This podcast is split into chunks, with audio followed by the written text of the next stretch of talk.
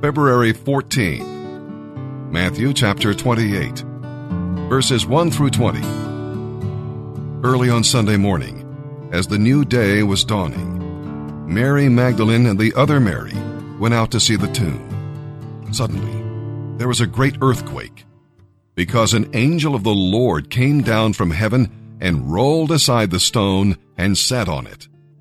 His face shone like lightning, and his clothing was as white as snow.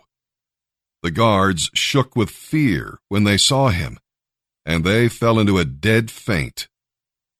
Then the angel spoke to the women. Don't be afraid, he said. I know you are looking for Jesus, who was crucified. He isn't here. He has been raised from the dead, just as he said would happen. Come, see where his body was lying. And now, go quickly and tell his disciples he has been raised from the dead, and he is going ahead of you to Galilee. You will see him there. Remember, I have told you. The women ran quickly from the tomb. They were very frightened, but also filled with great joy, and they rushed to find the disciples to give them the angel's message. And as they went, Jesus met them. Greetings, he said and they ran to him, held his feet, and worshipped him. Then Jesus said to them, Don't be afraid. Go tell my brothers to leave for Galilee, and they will see me there.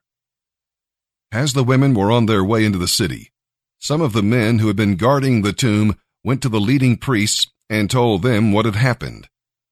A meeting of all the religious leaders was called, and they decided to bribe the soldiers.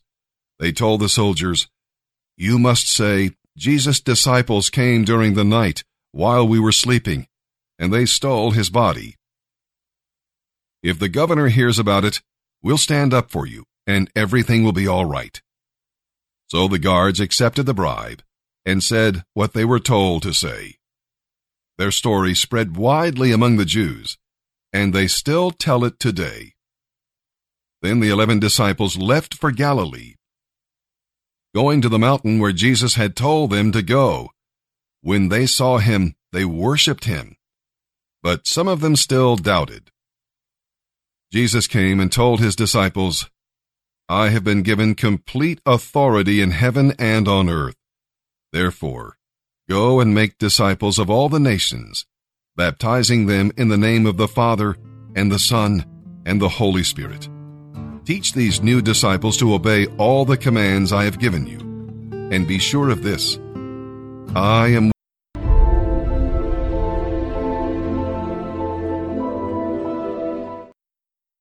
I'm Thomas. I'm a businessman. Family business. I'm here to do business.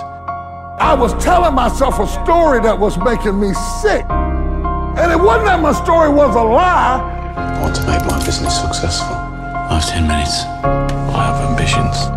It was how you choose to tell a story. But there was another truth I had to reach in and get. And when I reached in and changed my perspective, Good day. We've got a big day tomorrow. Today was a good day. whatsoever things are lovely, and whatsoever things are pure, and whatsoever things are good report, if there be any virtue, if there be any praise, think on these things.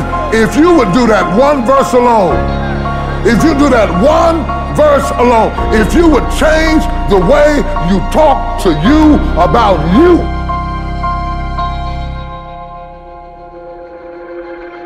He knew when he made you everything that you were going to face during the course of your life. He knew everything I would face, every trial I'd have to go through, every burden on my back, every lie that would be told, every person that would try to kill me, everybody that would try to get me off my job made me to be able to take the licking and keep on ticking. He made me to handle what I had to go through. Oh, I feel a shout down in my soul. He made me. And since he made me, everything on the inside I need to be able to handle what it is. Somebody high five that neighbor say, maybe you ain't got it, but I got it. He made me. He created me. He formed me. He made everything about me. He put inside of me what I needed inside of me to handle what it is I had to face. And if I got it in me, I can handle it.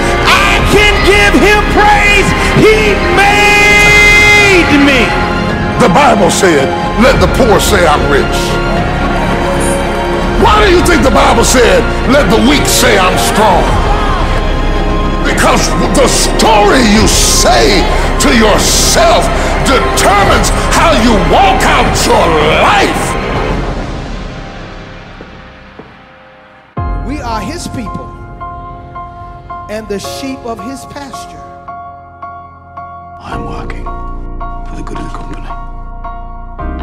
Always business, Thomas. So now here's the perspective. He's God, he made us, and we are his.